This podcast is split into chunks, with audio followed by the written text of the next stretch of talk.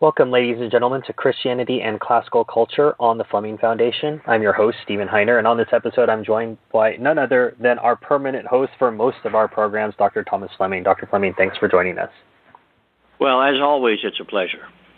We're going to be getting into Sophocles Part 2. Uh, we promised this in our last episode, in which we discussed Greek tragedy in general, Sophocles in particular, and the first of the three Theban plays, Oedipus the King, Oedipus Rex as many people know. And today we're going to get into the second two plays of this uh, cycle, as promised, and we're gonna we're gonna get right into it, Dr. Fleming, with uh, Oedipus at Colonus. Can you set the scene a little bit? Again, we can't assume that our readers have read these plays. We're actually encouraging them to read these plays. So, can you give us a, a brief synopsis of the play before we start discussing it? Yes, they will flunk the course, of course, if they don't read them. the um, the first, I, I should point out that um, we are we're discussing them in the dramatic, the order of dramatic dates. In uh, the order of composition, uh, that the Antigone is the first play, even though it's the last play uh, of the dramatic date, because Antigone begins after uh, after the uh, war between the two brothers, Eteocles and Polynices. The first play, the next play is the Oedipus, and the last play is the Oedipus at uh, at Colonus. So it is uh, that, which is in fact Sophocles' last play that we know of, probably the last play he wrote. In this, this is, it's a play written by an old man who has had a chance to reflect on uh, a very uh, a very uh, stormy period in the life of Athens and uh, and an exciting period. Uh, so the he brings on Oedipus, who cannot be anywhere near as old as he is portrayed in the play. You know, this is only a few years after his expulsion as a as a very young man. So the time uh, from from his uh, the city of Thebes, which he had ruled as king, arriving there as a unknown stranger and marrying the queen and begetting uh, four children, two sons, two daughters. He has, uh, when he discovered that he had killed his father ignorantly, uh, and married his mother in ignorance and, and had begotten these poor uh, children, uh, he was, of course, for a while tolerated within Thebes, but he had blinded himself, and so he was an object of pity and uh, disgust. The Greeks didn't have a great uh, compassion for people who were ugly or disfigured. And uh, you know, Christians are taught to pity the unfortunate. The Greeks more or less despised them, and therefore, for example, in one of the great works of Greek literature, of all literature, the, in the uh, the Odyssey, uh, Odysseus, uh, wandering, uh, having fought in the Trojan War for 10 years and wandered for 10 years more, comes home uh, disguised as a beggar. Now, you know, in, in uh, our our Lord came, you know, despised and rejected, and uh, and and the, the, in not in in a very humble circumstance but for the Greeks, it's almost obscene for them to think of a beggar as a superior human being. And so obviously the Odyssey set out to challenge that. So anyway, Oedipus gets. You know, depending on the version of the story you read, he has a quarrel with his sons. In one early version, they give him the cold shoulder. That is, they literally give him the, a bad piece of meat at the banquet. They don't treat him as the, their father and the former king. They don't treat him with proper uh, time, which is the Greek word for honor or respect. He's they dis, they dishonor him. He kicks the table over and uh, curses them and uh, and so the curse within the family is now repeated. Sophocles does not allude to that. He does say that when they felt they didn't need him, he was driven out. And now they feel they need him, then they're going to, Creon, his brother in law, is going to try to take him back. So he has wandered with his daughters, uh, especially with Antigone. The other daughter, Ismene, has been staying home much of this time to look after family interests. So Antigone, who is the portrait of the faithful daughter, both in this play and in the Antigone which bears her name, Antigone accompanies this broken down old man who is portrayed as being roughly, I would say, 80 years old. Uh, if we were to try to reconstruct how old Oedipus would really be, uh, well, it, all this time can't have passed. He couldn't. He has to be uh, at most 45, at most. Mm-hmm. And uh, there's no way, in fact, by the time sequence, he should even have grown children. But even assuming that he has these grown children, he is still in his 40s, not uh, not uh, not a broken down old man. Well, then, who is the broken down old man? What, on what did Sophocles base uh, this portrait? Well, obviously, Sophocles. I mean, he was a very old man at this time, and an old man who was being betrayed by his two sons.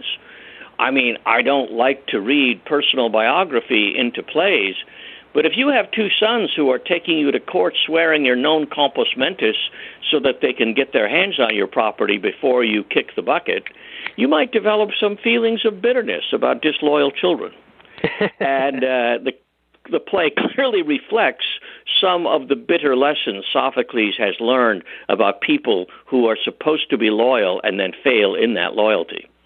Well, and I'm sure as our, our, our listeners and our Fleming Foundation readers are hearing you describe this, we can't escape that you're talking about parts of King Lear so very yes. obviously, right? We can't escape those links between between these plays, and and that might be a discussion maybe for a show that we do on King Lear. We don't want to get into that today because we have, as you've already alluded to, a lot to talk about here.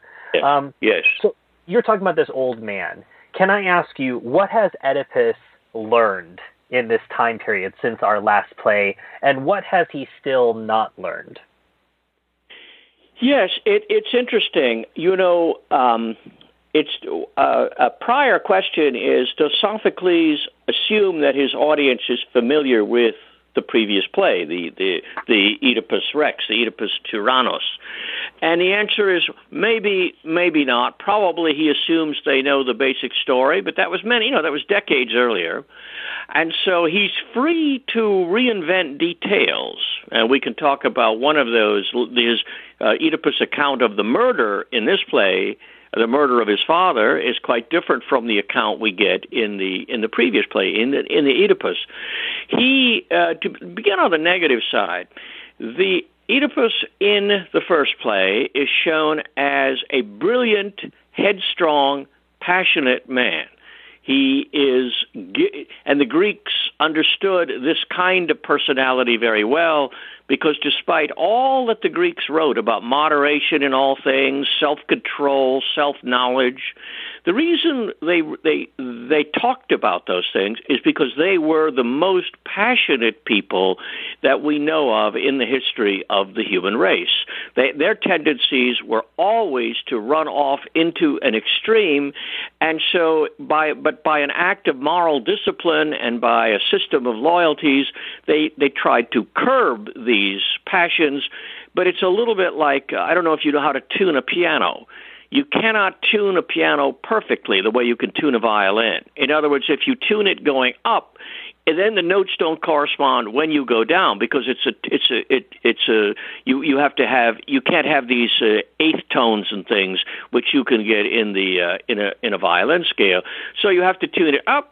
Then you t- you tune the you tune the octaves, you tune the fifths, you tune the fourths, you tune the thirds, I'm not a piano tutor, but I mean, I, wa- I watch them do it, and they constantly go back and forth because it can never be perfect.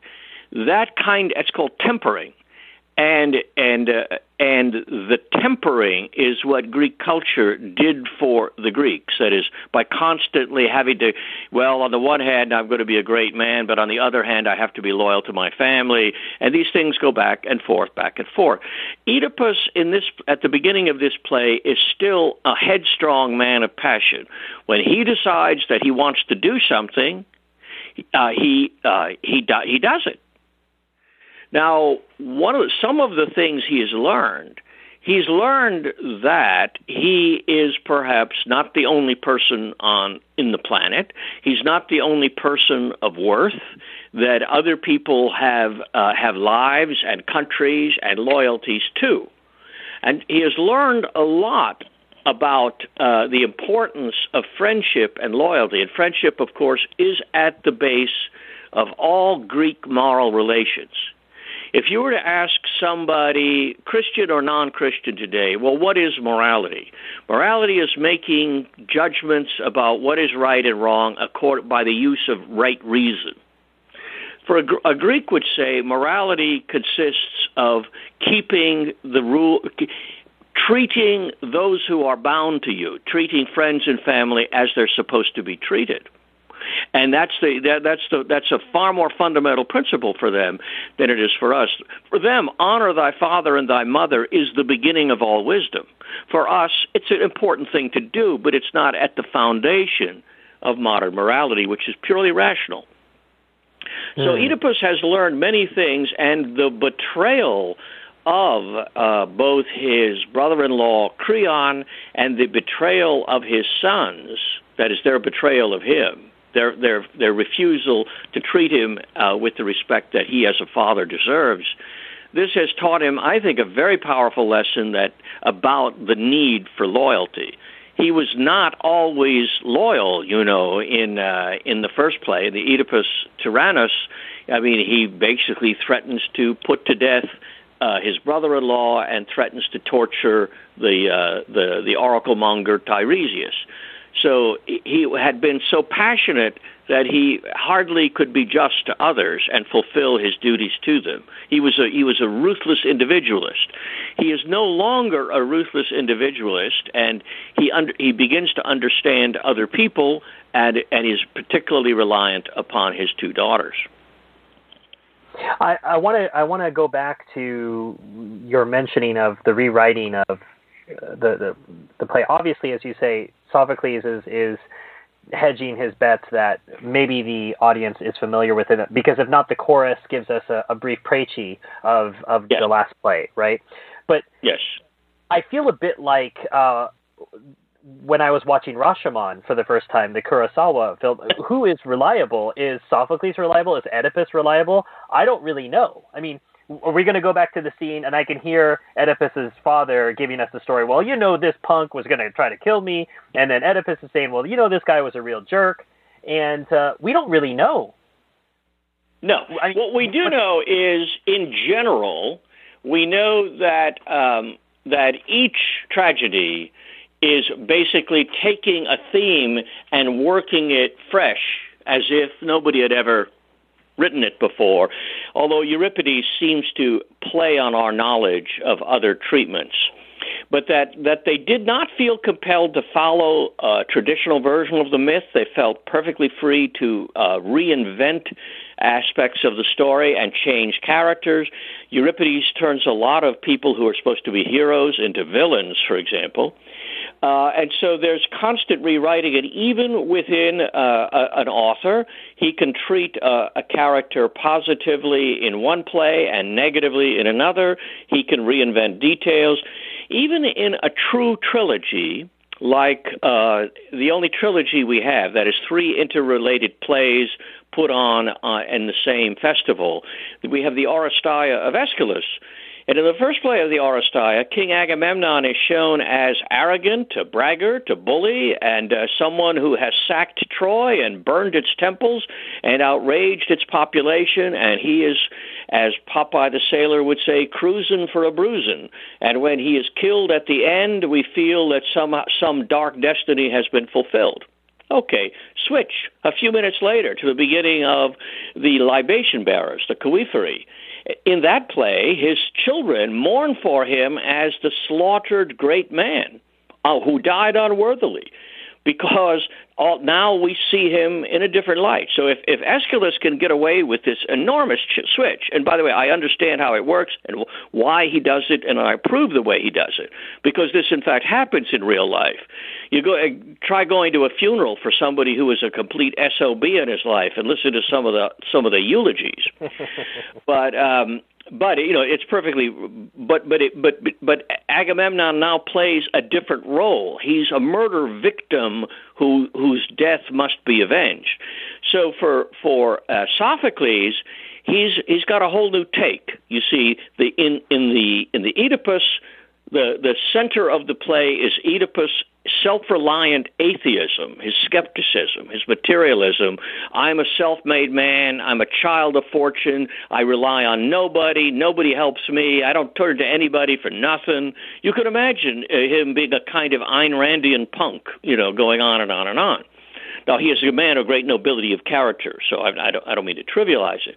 And so when he tells the story of how he kills his father, and uh, we went over this a little bit last time, I mean, under the, my reading of Athenian law, and I've, I've looked into this to, to a, a large extent, my reading of Athenian law is that uh, if he were prosecuted in Athens for this event, you know, that a jury would probably convict him unless he could find some way of persuading them that he was justified. But but he is the one who used deadly force and got carried away. And this is there's no there's no it, it's unjustified. Whereas in in the play we're talking about now, in the Oedipus at Colonus, the old man says, "We all make mistakes, but you know anybody would have done what I did. I acted in self-defense. I didn't know it was my father." And I think we have to simply take that as a given in the play, because if and I think the reason Oedipus says this is so that we'll forget the earlier play and we'll see, yes, this man is a victim as Agamemnon becomes a victim in the in the second play of that trilogy.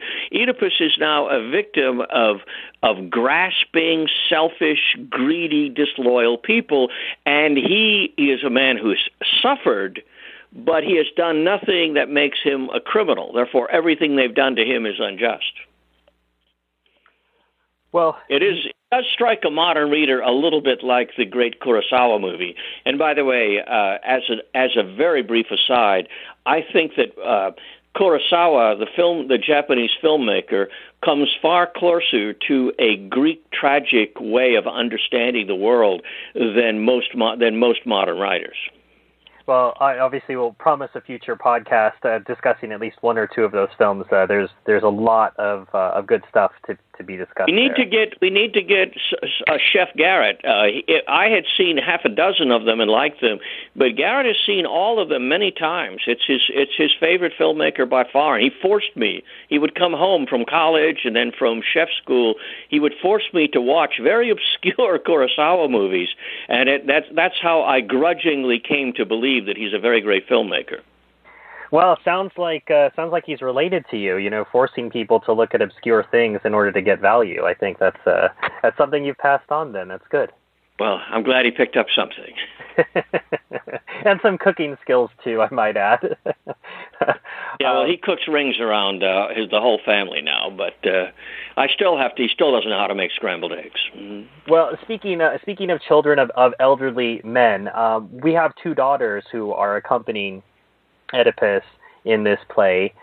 What can we say about them, what their roles are, and obviously independent from Antigone because we're going to discuss her. Well, we'll, we'll discuss Ismene in, in, the next play as well. But what can we say about these these two uh, women, sister daughters uh, of Oedipus? In um, you know, in the uh, in the play, which every, which people would have seen uh, 30 years earlier, um, and Antigone is brave and resourceful, intrepid, and Antigone is not disloyal, but she does not wish to go against the powers that be, and uh, Antigone regards her as disloyal. And and we'll talk about that when we talk about the Antigone. In this play, both daughters are loyal, uh, but once again, Antigone takes the lead because she has actually followed her father in his misfortunes, and Ismene is representing their interests and is spying for them back in Thebes. So it is very interesting. The girls are loyal, and the sons are creeps. Hmm. Well, I now want to transfer us a bit to to Theseus uh, because we've we've been talking about Thebes, the the two sons, the two daughters, and Oedipus getting here, and we get to to this ground. I'm really fascinated by the character of Theseus because in these three plays, he seems to me, obviously not accidentally, to be the best man in any of these plays. And of course, he's the, the king of the Athenians. I suppose it's it's a, it's a bit of uh, it's a bit of tooting your own horn. But what is what about the character of Theseus, Dr. Fleming? Is there is there something more that we should really get from him? Well, there, there's a lot here. Uh, in the first place, historically, you know, Athens and Thebes had often been in conflict partly because uh, they border each other, and so the Athenians were always moving in on to try to grab Theban territory. The Thebans would then ally themselves with a, uh, an enemy of Athens. In the Peloponnesian War, Thebes was an ally of Sparta, but in the Persian War, you know, Thebes, as they say, Medized. That is, she supported the Persians because the Persians were a faraway threat, whereas Athens was a threat right on her doorstep. So Athenians didn't like Thebes. They didn't, uh, and so it's sort of funny that all this great literature uh, about about Thebes is uh, is written by Athenians. But the, the, the myth is one thing, but the reality was they they called uh, they called the people of Boeotia, where Thebes is located, they called them swine because they raised pigs and they were fat, felt to be fat and stupid. Hmm. So uh, there's a, there's and the conflict had reignited uh, late in Sophocles' life. So the tensions between Athens and Thebes at this point are very strong, and Thebes is being portrayed in this play as a place where people don't honor their kinfolks. People treat them as uh, as if because they treat them as if they're not friends. Now, remember, the Greek word for friend, the primary form of friendship for the Greeks is kinship. So their idea they, for their idea, their word friend means friend and family both together within one term. And when Oedipus Oedipus is mistreated by his kinfolks, by his sons and his brother-in-law. This is the, this is the, this shows a disordered state. Just as, by the way, in uh, in Shakespeare's Hamlet, the incestuous union of Hamlet's mother with uh, her husband's brother after after the husband has been uh, killed, and and their mistreatment of their son and uh, and the and the, the the uncle's attempt to have the son murdered, all of this is a sign of a commonwealth that you know there's something rotten in Denmark, as uh, as uh, Hamlet says that the that there the, it's uh, the kingdom is out of joint, and so here too Thebes there's something wrong in Thebes. Thebes is the commonwealth that is not being properly governed because of the the collapse of loyalty and friendship and the, the love of kinfolk. Now, obviously, this is going on in Athens uh, just as strongly as it is in Thebes, and so in a way, Sophocles is uh, having his cake and eating it too. He can describe the social collapse going on in late fifth century Athens, but attribute it to Thebes, and so he can more easily criticize it. But on the other hand, show what Athens is supposed to be in the character, of, first of all, of the these loyal local people in Colonus who are uh, God fearing. They fear the power of the local the the the uh, the, the Furies, the Erinyes, where Oedipus and Antigone have taken have sought protection, and their ruler, who is a remarkably uh, dignified, democratic ruler. He he acqui- he preserves local tradition. He defers to the opinion of the community. He is selfless. He's a protector. He has uh, he has great respect for this suffering foreigner. He recognizes his nobility. He can see that he has you know the the blood of the gods are in him, which is what Greek aristocrats had in the early days believed. So uh, Theseus who, of course, is the uh, by legend is the son of the god Poseidon. Theseus is a as the model Athenian gentleman. He is what they would have called kalos kai agathos, fair and good.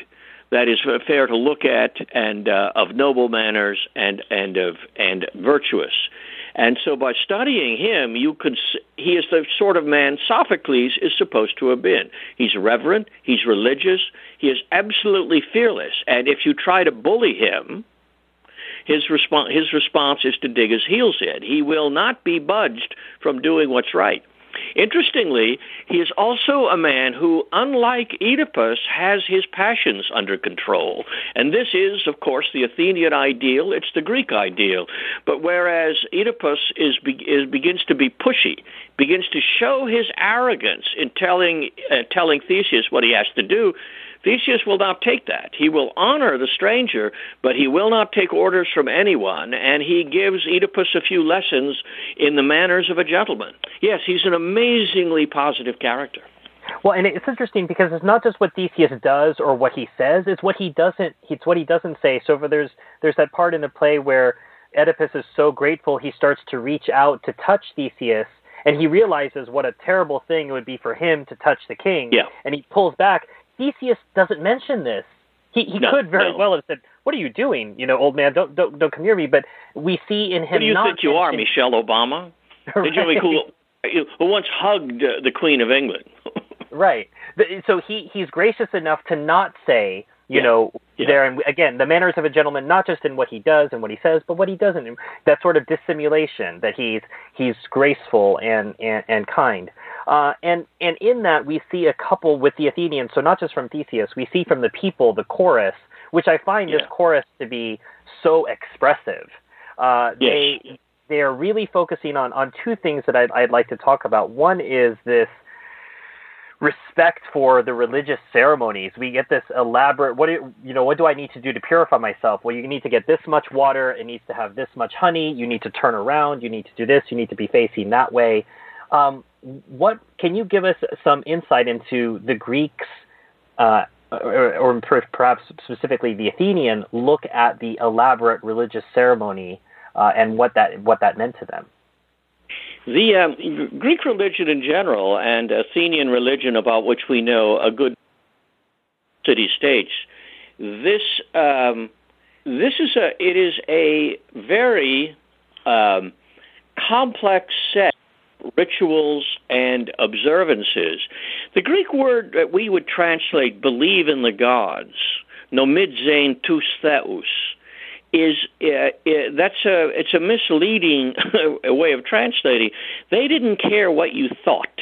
You were perfectly free to think there were no such thing as gods. That the that uh, you weren't supposed to say this, but your mind was totally free. What mattered is how you behaved because the religion was not a private thing.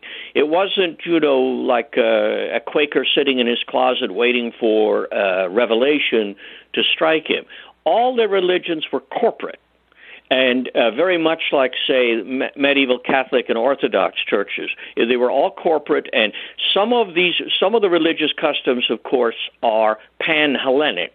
So the, the the great festivals at Olympia and Delphi and elsewhere, some of them were within a within a region. Some of them were specifically for a, a, a city or a commonwealth like Athens.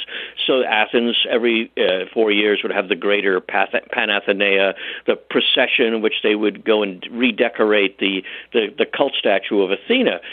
Some in Athens, where we know a lot about it, there were rural shrines connected to neighborhoods called demes, which were treated almost like they had once been independent little villages, and there were also reli- uh, uh, religious bodies of kinfolk called phratries, brotherhoods. So every one of these, at every level of Athenian life, there were collective religious observances that made you who you were. And and this included burial. You know, there's an old joke that Southerners ask each other. They don't say, "What do you do for a living?" They say, "Where do your people bury?" Well, in Athens, if you wanted to run for a certain office, you had to prove your citizenship. The question the examining magistrate asked you is, "Where are your people buried?" So uh, the the location of of, of uh, Oedipus burial, you know, the fact that he's going to be buried within Attica, he's going to be buried at Colonus, for an Athenian, this is defining who Oedipus is. So all of these things are collective. They're not up to your individual whim. It's not how you feel or what you think. You might, whatever you think, might be uh, uh might be totally ri- ridiculous. But if you go through the motions, it's sort of it's a little bit Jesuitical. You go through the motions, and everything is all right. You know, when they uh, when Socrates was condemned, uh, just just within a few years, you know, of of this play, Socrates is condemned for introducing new gods. Uh, he, the, the, the, it's hard to prove this on Socrates. We know he shot his mouth off, but uh, both Plato and Xenophon claim that in public he behaved correctly. So the collective nature of the worship and the attention to details and the ir- irrelevance of your personal feelings, uh, these are all really important aspects. And there's something I find very beautiful and very moving in what we know about these. And, and this play tells us probably more than any other work of Athenian literature. This play gives us a glimpse into sim- into the simple piety of these people. And remember, Colonus is where uh, is imagined as a very rustic deme, and the, the the landscape, which is lovingly described in this play. It's one of the few pieces of nature writing that's that's stunning in uh, in in uh, Athenian Greek. So the the the the, the landscape, the the local little gods and goddesses and nymphs and, and you know the deities of this of the field and stream. This is all part of of the play. And if you love your country, then you love the shrines. Conversely, I would say if you hate your country, you want to break all the stained glass windows and dig up the tombs of the kings of France, or you want to you want to desecrate the tomb of uh, of uh, Thomas Becket, as was done during the uh, during uh, Tudor England.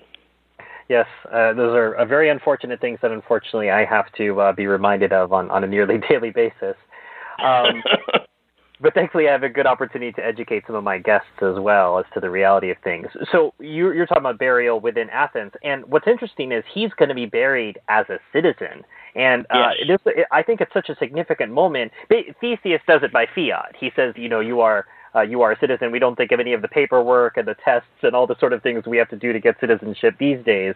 Uh, the the idea that the king would confer that upon you, it's such a momentous moment. And I, I wonder if we. Uh, there's two questions here.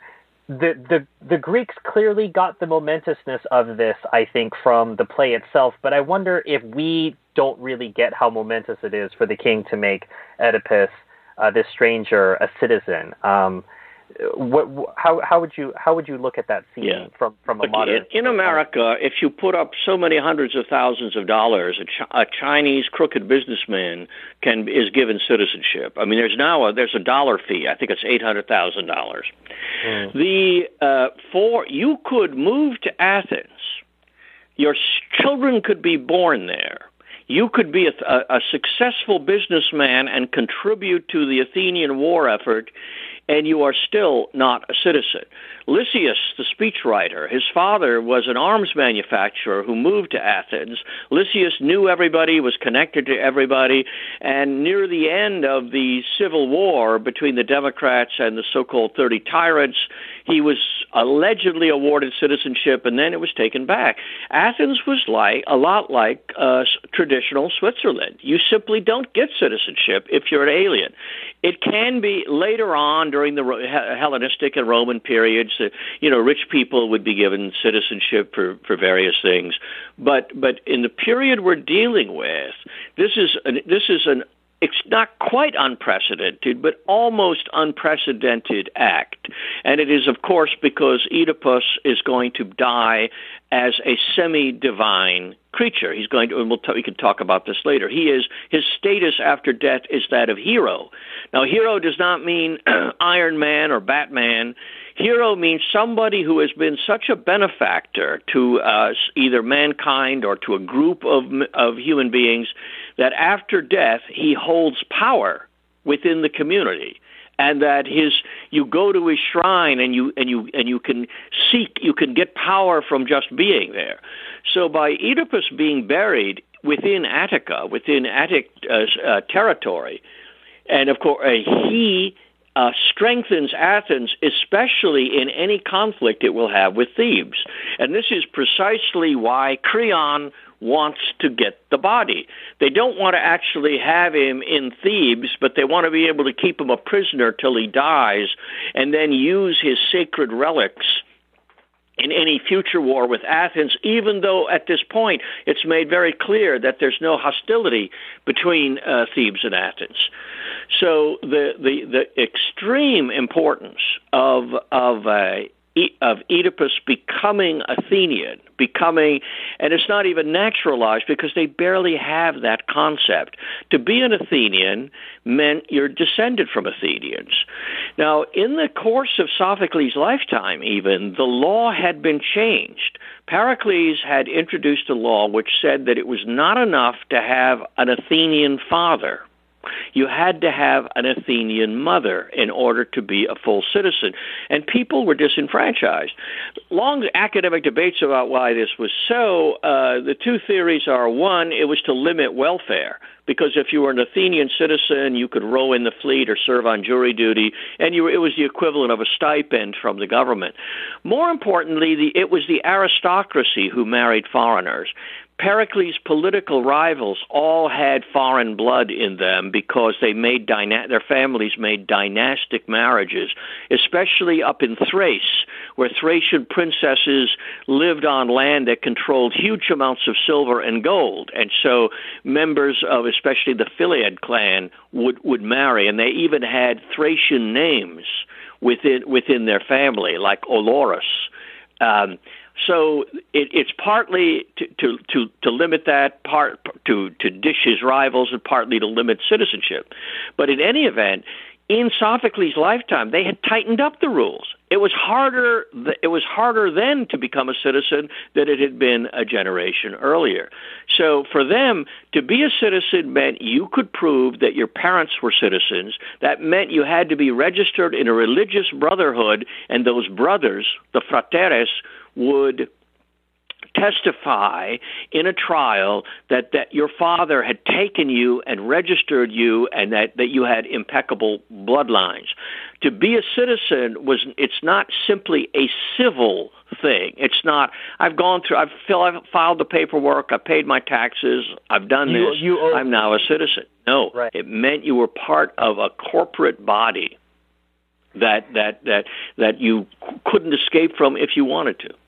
You, you mentioned Switzerland, Dr. Fleming, and I, I spent a couple summers working in Switzerland, and I, I absolutely adore it. And I've done a bit of research into Swiss citizenship, and I think the it's so uh, when you read what the rules are, they're so astonishing that I think they shock you into realizing what citizenship really means. It's along yeah. the lines you've been discussing. So if you're born in Switzerland, it and you you don't come from Swiss parentage, you're not eligible for citizenship until 15 years of residence.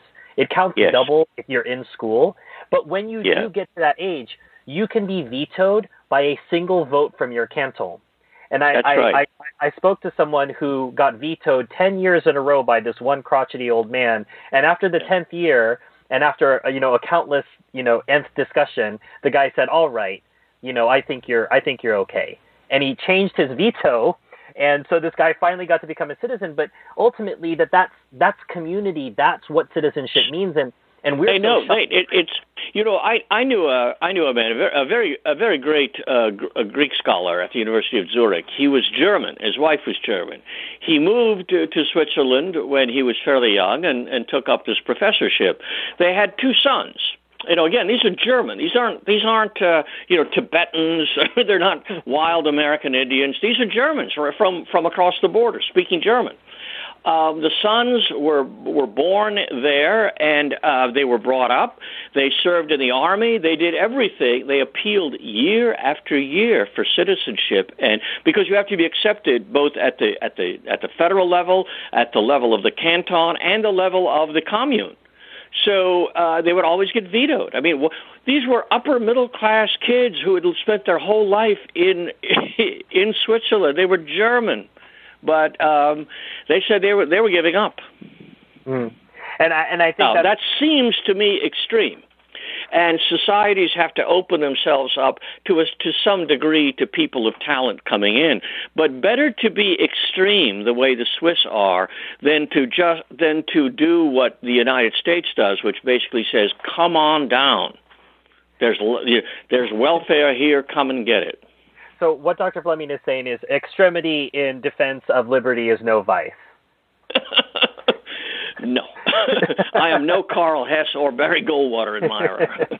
um, I we I obviously Dr. Fleming we've we've opened up a, a whole uh, number of discussions and uh, we could spend another 45 minutes. We've, we spent close to 45 minutes already. Uh, we need to move on to the next play and the bridge that I'm going to use for this is Creon because Creon does something I alluded to when we in the first episode this American idea of I'm going to go grab somebody in someone else's country and and uh, through rendition bring them to go torture them in someone else's country. Um, he disobeys, uh, uh, you know, disrespects the rules of hospitality, which is one of the most fundamental Greek uh, values. Is this idea of strangers, hospitality, etc.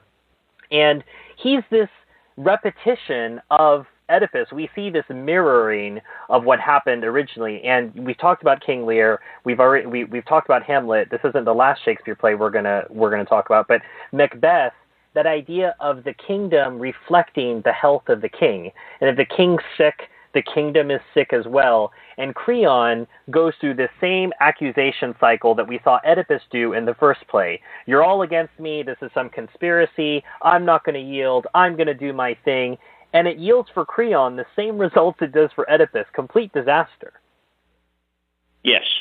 The, the difference, the one big difference between the character of Creon and the character of Oedipus is that Oedipus is the outsider when he comes to Thebes. He is the brilliant, talented man who makes his own way because he's a, he has he's a genius. Creon's more of an organization man. You know, and he views the polis, the city state of Thebes, he regards it as a kind of corporation that's set up, and when you belong to this kind of corporation, you follow orders. And and of course, he would have said with Louis the Fourteenth, "L'état c'est moi," the, the I, am the state. Don't ask me. The, the polis is me. I am the ruler, and I am I make edicts which everybody has to obey, not because I'm a tyrant, but because I am the embodiment of the law. And uh, so he speaks in the name. Always, he speaks in the name of the city, not not of his own will. And the city takes precedence over all other human relations. And th- this is uh, this is a, something that's beginning to develop in the Greek world in the fifth century. The the elevation of the city state above kinship and friendship and other forms of loyalty. Because they're Greeks, it doesn't go all that far. It goes nowhere near so far as it went, say, starting in the Renaissance and in our world. But Creon embodies that tendency, the tendency to elevate political relations above those of friendship and kinship, which for the ordinary Greek counts far more than the state. And and I think Dr. Fleming, obviously you contrast Creon with our title character here, Antigone. Can you give us again, as I asked you to do with the with the the second the play that we covered in the first part of this episode, give us a quick synopsis of this play? Yes. Well, at the beginning of the play, the it is just after the disastrous war of the seven against Thebes. Eteocles and Polynices had shared power. Depending on the version of the story, one or the other had cheated and tried to stay in power. Polynices gets driven out and he goes to Argos and recruits six great champions, great six great soldiers, some of the greatest men, including King Adrastus of, of Argos, including Amphiaraus the seer, uh, by the way, of whom Aeschylus says he wanted not just to seem, but to be good. Uh, a, a, term that is later picked up by Ju- uh, by uh, uh, Lucan and applied to Cato the Younger, and becomes the motto of uh, South Carolina: "Esse quam videri." But uh, so at the end of the war, the every the the the uh, the Thebans have successfully resisted the invasion, but the two brothers have killed each other, fulfilling you know this terrible curse that their father put on them. And Creon, who is the brother of Jocasta, the sister, the the mother and wife of Oedipus. So Creon has become the ruler, and he says Eteocles will be given all the honors the deserving, a man who defended his country, uh, whereas Polynices, the outsider brother who led an invasion, his body will be left to rot and be picked at by dogs and birds, which for the Greeks is a terrible thing because if you they uh, were on the on the level of mere superstition that to to abuse the corpse actually could affect the the the, the spirit in the next world, sort of like uh, an American Indian worrying about having his corpse mutilated. Now, fifth century Greeks probably didn't believe that so much, but they believed that it was a sign of a cruel and disgusting hatred to to abuse a corpse. And of course, this is a very important part. You know, the end of the uh, the end of the Iliad when Achilles is dragging the body of Hector around and around and around, and he won't give it up to the family. Hmm. So. Uh, Creon is acting in in a in this very abusive way. Those of you who have seen a movie, well, which I have two feelings about, um, which is uh, Clint Eastwood's Unforgiven. The one of the things which drives Eastwood over the edge is when his partner, uh, is it Morgan Freeman? His partner is killed by the sheriff and then stuck up like a freak, you know, to be to be mocked by people who pass by. Now, this is something which perhaps in the Old West nobody would care too much about, but in the world, in the Greek world, it is an ultimate crime against against the victim, and the and the fam- the next of kin or the best friend of the victim must get revenge. You know at that point in the movie that if you've read the Iliad, you know, or or much or the uh, or the Antigone, you know, Gene Hackman is going to have to die. Hmm. So this is the situation. Antigone asks her sister Ismene to help her. Ismene says, "Oh, we can't go against our uncle. He's so strong, and you know the Commonwealth, and we have laws. We can't violate the laws." And Antigone, uh, rather cruelly, you know, uh, insults her. And and Antigone's argument throughout, and this is it's very hard to get this from uh, the translations that are normally used. Her argument is that she says, "I was born for love." And she uses both the word in various parts of it, both eros, you know, romantic love. She's in love. She is to be married with to uh, Creon's son, Haemon. And she she loves Haemon, and she's looking forward to marrying him and having children and leading a normal Greek life, which would mean a life in which she basically stays in the women's quarter and you know does her weaving and and in a very. There's no reason to think that she's anything but a conventional girl. Unfortunately, she and her sister Ismene are in a very specific legal condition. When uh, a father dies and, and has no male heirs, no no sons, the question is where does where does the property go? Well, if he has no daughters, the property will go to his male next of kin, according to certain formulas. If he has daughters, they inherit not only the property, but also the responsibilities for maintaining the family. Things that men were supposed to do, they now have to do. Now, in Athens, what happens is they're supposed to marry a close male relative of their father, like an uncle or first cousin. And if the girl is already married, she can theoretically be forced to divorce her husband to marry the new person. This doesn't seem to happen. What happens is they, they get together and they divide the estate because that's that's the money that's involved. So poor Antigone, whether she uh, wants to or not, she is now in the position of being what the Greeks call an epikleros, the heiress, the inheritor, and she therefore has the responsibility, the primary responsibility of a Greek heir is to take care of the corpse, uh, to bury the, the to bury the dead ancestor, and to make sure that all religious rites are observed, not just at the funeral, but in years to come. There are festivals in the Athenian calendar where you go and and symbolically feed the dead. You know, very very much like uh, like our, our own. Uh, our own uh, All Saints and All Souls days. So this this obligation, technically, it falls on both Antigone and Ismene, but Ismene being uh, a little bit timid, and Antigone is portrayed as the elder sister. She uh, she has the obligation to maintain her family, to maintain these religious rites, and in her view, she has no choice.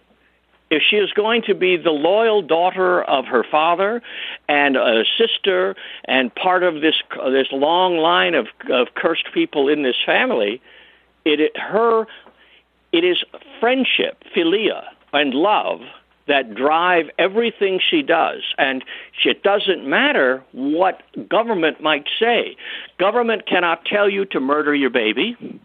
Government cannot tell you to uh, that uh, wh- whom you can marry. I mean, government basically doesn't dictate these things. These things are part of a social life of kinship that goes way be- much deeper than the political, and that's why this play is so important for moderns to read. Well, and you know that moderns are going to backwards read that Antigone is the first feminist or one of these proto-feminists, right. and and how would you respond to that, Dr. Fleming? Well, the, the, the, it's interesting that uh, most of the feminists in classics who have made that argument, and God knows there have been hundreds of them, they don't seem to know anything about Athenian law. A, uh, uh, the first person I knew who was doing women's studies in classics and was a moderate feminist, a kind, you know, the old-fashioned individualist feminist, was Mary Lefkowitz at Wellesley. And uh, Mary was a friend of mine. I met her first uh, when I was in graduate school. She came to give a lecture. She was a she was a, a good scholar, and Mary got interested in women's studies, which is a valuable thing to be interested in. And she started working on this stuff, and so she wrote a absolutely brilliant article which I've just ripped off in explaining that Antigone has to be understood as an epikleros, as somebody who has inherited a position within her family, and if she is going to live up to the code of Athenian life, she has to do what she's doing. And she says this over and over and over. She says, she, the, the, if you look through the language and under in, a, in the Greek and underline every use of the word friend or friendship to explain uh, what her conduct, I mean, it's every page is full of little tick marks. Hmm. Well, to, to, I want to go down that family rabbit hole a bit, Dr. Fleming. One of the things that's troubling about what what's troubling to, to some people is that Antigone says that she would have done this for only her brother. She wouldn't have done this for her son or for her husband, but she's doing it for her brother because he's connected to this line that's dead. It can't. Right. She can't ever get another brother. Does this bother you? Should it bother us? Would it have bothered the Greeks? The, uh, the that particular line is it is it is interesting because uh, a, probably a majority of classical scholars uh, mark it in square brackets, they think it is an intrusion and that it is borrowed from a similar passage in Herodotus, where a woman, a Persian woman, has to decide whether or not to ha- to save her brother, her father, or her son, and she saves her brother using exactly this language. Now, uh, Sophocles and Herodotus are contemporaries, and so it, it is possible that one imitates the other. But I think more likely what we're dealing with is a commonplace of Greek argument because you, you can never get a second brother. But more importantly, a woman is never under Athenian law, a woman is not under a legal and moral obligation to do for her well, if her father were alive, per, uh, had just died, and she was the only one, but then she would be married to somebody who would carry out the obligation. In this case, certainly, um, it is it is her legal position within the family that dictates what she has to do. If if we if we look at this uh, within within the context of the the play in general. Um, what about that that last part? I think uh, when you're saying in square brackets, is there any part of, of the play that is also questionable as as a part of Sophocles' original text? Um, not much. You know, there's this theory which was advocated by Sir Denys Page, who uh, on uh, that actors in later performances interpolated lines borrowed from other plays or wrote them themselves because they just felt like doing it. Now we know uh, Page was a very learned man. I don't want to, to, to criticize him. And we know that this goes on in the text of Shakespeare, in the 17th and 18th century. The, the Shakespeare texts that people were performing are sometimes hilariously rewritten. Uh, to accommodate them, to accommodate the text to to the attitudes of the period, and so it's possible. Uh, the trouble is that a lot of this is really not. It's it's it's one conjecture built on another, I tend to be like my mentor Douglas Young, a textual conservative. You have to prove uh, the the onus probandi, as he as he would always say, the burden of proving is always on those who would change a text rather than those who wish to preserve the text. I would rather, and, and I feel the same way, by the way, about uh, scriptural and theological interpretation. I'm willing to accept texts that seem bizarre in the Christian tradition, but they have to be read in light of everything else within the tradition, which then corrects it. And I think uh, if uh, Sophocles got carried away, maybe remembering a line from Herodotus that he had heard, or or just a, a commonplace, and if it's if it's jarring, I think it's more likely that he wrote it, even if it is jarring. It's a slight overstatement, perhaps, but again, her her position in this play, she would not have this obligation to a sister or a mother. A father is a little different. But then a father has male uh, has agnatic relatives, has ma- has male relatives who within his phratry would be uh, bound, even if he didn't have sons. He's got male relatives, whereas uh, Polynices has only Antigone. We end this play in the same way the first play ends with a king um, broken and facing a, a disaster is Creon a sympathetic character for you, Dr. Fleming? No. Um, he's sympathetic only in that he fi- he learns too late. He learns too late, and and how does he learn? Well, he he finds out that uh, his son has gone to kill himself uh, where uh, where uh, Antigone is buried alive. And by the way, a very it's a it shows part of Sophocles' dramatic brilliance. I mean, how you know they lock her up in this cave because they don't want the blood guilt to be on their hands for actually killing her, and she hangs herself while in there before you know it's sort of a Romeo and Juliet thing before Haemon can come and uh, join her. And he, when Creon begins to tumble to what's happening. He's he's you know he he realizes how wrong he has been, and why does he realize this? Because he loves his son. It's not because he has been worked through some uh, moral reasoning from Descartes and Immanuel Kant, or even from Socrates. He he knows he, because he's a Greek. He knows that love of kinfolk takes precedence over everything else, and he uh, in a, in a man's fa- in a man's personal life, and he find he he realizes maybe not fully, but he begins to realize that his relationship to Haemon is like Antigone's relationship to Polynices. It's not something you can dictate, and so he has lost everything: his wife and his son, uh, because of his pig-headed insistence on the law.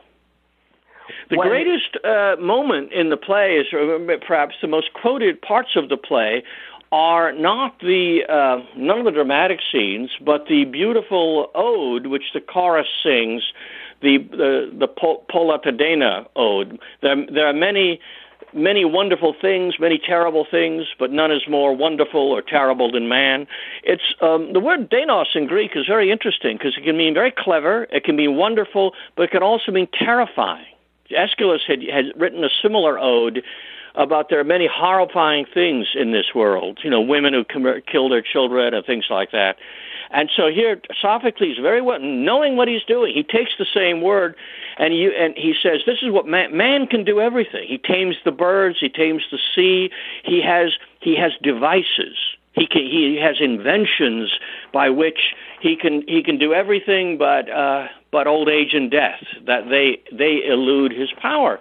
And he says, man is the most is the most astoundingly amazing creature that has ever uh, been on this earth. And as long as he uh, weaves together his uh, his social instincts and his his uh, his his uh, his uh, regard for human law and his commonwealth with the laws of the gods, then he stands with his city. They stand high on a pinnacle. But if he disregards the divine, then he and his city collapse. And this is, you know, very early in the play, but this this is precisely Creon's fault. That is, he regards only the laws of his commonwealth, which of course are ultimate, they're human law, they're made by him, and not the laws of the gods, which dictate to any Athenian, or in fact any Greek, that the family, no matter what what a louse your brother or father might have been, they have to be buried. They have to, and the rites have to be carried out. Well, and, and you alluded to uh, the the blood guilt of of uh, of killing Antigone. To me, that's one of the most touching and important parts of this play. Is this uh, what's so wrong must be righted, and you're you're disobeying natural law, you're disobeying divine law, and it will be righted. And uh, that's the challenge of Antigone, who is alive, being sort of buried alive and being put where the dead are, and our dead um, are dead, Polynices, he's out there and he's out where the living should be, and that this exactly. cannot stand. The dead must be buried, and the alive, th- those who are alive, must be free to live. And it's fixed at the end, but it's fixed at this terrible cost. And I think moderns might see that as very heavy-handed, but I think the Greeks must have seen this is the only way that this could end. Yes, exactly. And you know, we say, well, did the Greeks really, did the Athenians appreciate this? Well, you know, Sophocles won prize after prize for these plays, and these plays were then incorporated by the by the third, uh, by the fourth and third century. They were being taught to schoolboys. Clearly, uh, uh, clearly, the average uh, Athenian on the street got the mess, got much of the message, and knew knew very well, as he knew in uh, in seeing the Oedipus, that divine laws have to be uh, regarded and tre- and traditions have to be treated with reverence, or we become beasts. We become brutal. Um, you know, during uh, World War II, of course, the play was sort of recast as uh, an anti-Nazi play or an anti-totalitarian play. Creon becomes a kind of cross in productions and rewrites, becomes a cross between Hitler and Stalin, and Antigone is the freedom fighter. And there is some truth in this, but not very much and what it what it what that kind of and that's the way it was taught when I was a kid, you know, in school. If I, if so, that that wasn't they didn't teach the feminist view, but they taught uh, that uh, this it's the individual's right to stand up against the the the state.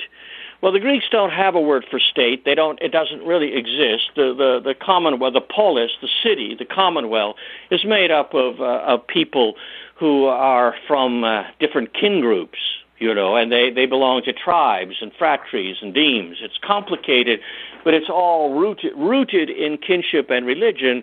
And Antigone's obligation is not as a kind of Ayn Rand individual. I have, she's made up her own morality and is going to stick to it, but rather her decision is dictated by uh, the by the bonds of kinship as determined by religion. So it is it, she is acting as a corporate member of society, not as a libertarian rebel. Hmm. Well, again, there's a lot more we could go into today, Dr. Fleming. I just I want to leave with uh, your reflection on the Greek sense of the text for one quote that struck me in particular. Of course, we'll see it in Macbeth. Um, but the English translation that I had was sooner or later, foul is fair, fair is foul, to the man's the God will ruin. Um, I'd like to get your sense of what the Greek version of this is, and as a way to sum up this trilogy of plays, because we're talking about the cursed house of Oedipus, which finds its end here. It's completely extinguished in this final play. Um, a literal translation is in wisdom, someone has revealed there's a famous saying that evil seems good to him whose mind the God is driving toward disaster. But the normal, the little guy, fares through his time without ruin. In other words, a, a, simple person living according to the code of his ancestors can get through difficult times by doing what's expected of him, whereas uh, the man who wishes to be great and is, is led on by his own ambition, and the gods trap him by making him think that, that what is evil, that is, the evil things you have to do to seize power, as in, say, Macbeth, those, that those evil things seem good to him. Mm. And it, it's, uh, there's an invert to the power seeker, to those who wish to be president of the United States, for example. There's uh, the the there's a Nietzschean inversion of value. It's something, by the way, that Sophocles' contemporary Thucydides talks about when he describes the civil war on uh, on uh, Corcyra, that is on the island of Corfu, where he says, you know, as the parties developed, one was pro-Spartan, one was pro-Athenian. As the parties developed and they developed party strategy and party propaganda, he said words began to change their meaning and good old words like uh, like loyalty and friendship came to be used to mean lo- loyalty to a party and a willingness to to uh, betray your friends and family for the sake of the party. And he goes on, and it's it's the first brilliant Machiavellian analysis of uh, the, the pursuit of power. And what Sophocles is saying here is this kind of this corruption in uh, in morality is uh, is is what drives on those who seek power. And obviously, we're talking about Creon here. Well, I normally would ask uh, Dr. Fleming at the end of one of these episodes if he if there's anything that we didn't talk about that he would like to talk about, but I know that would lead to another 2-hour episode. So what I'm going to say is if you listeners having read the play and listened to these two episodes have things that you'd like Dr. Fleming to develop further, please send them in, and I'll give the email address in a moment. Please send them in, and what we'll do is we'll build an episode around your questions. So make Good. sure you do not you do not get to send in questions if you have not read the plays. so you have to have read the you have to have part of your assignment is reading the plays and listening to these episodes so you understand all the background that Dr. Fleming is giving you. Once you've done that, then you get to ask some questions, and we'll know from your questions whether you have read the plays or not. So don't try to sneak in. And we'll build a, a third future episode. It won't necessarily be the next in sequence uh, around that. And uh, as always, Dr. Fleming, thanks so much for your time. It's been an interesting and stimulating discussion, not just for me, but hopefully for our listeners. Thank you. If you have any questions about anything you heard on today's episode, please email thomas at fleming.foundation. To my earlier uh, direction, please put Sophocles in the subject line. We want to remind you that Christianity and Classical Culture is a production of the Fleming Foundation. All rights are reserved, and any duplication without explicit written permission is forbidden. To obtain permission, please write to James at Fleming.Foundation. As always, thanks to our Gold and Charter members who we produce these podcasts for and who ensure that they can be produced in the first place. I want to thank Dr. Fleming for his time, and until next time, on behalf of the Foundation, make the most of a dark age.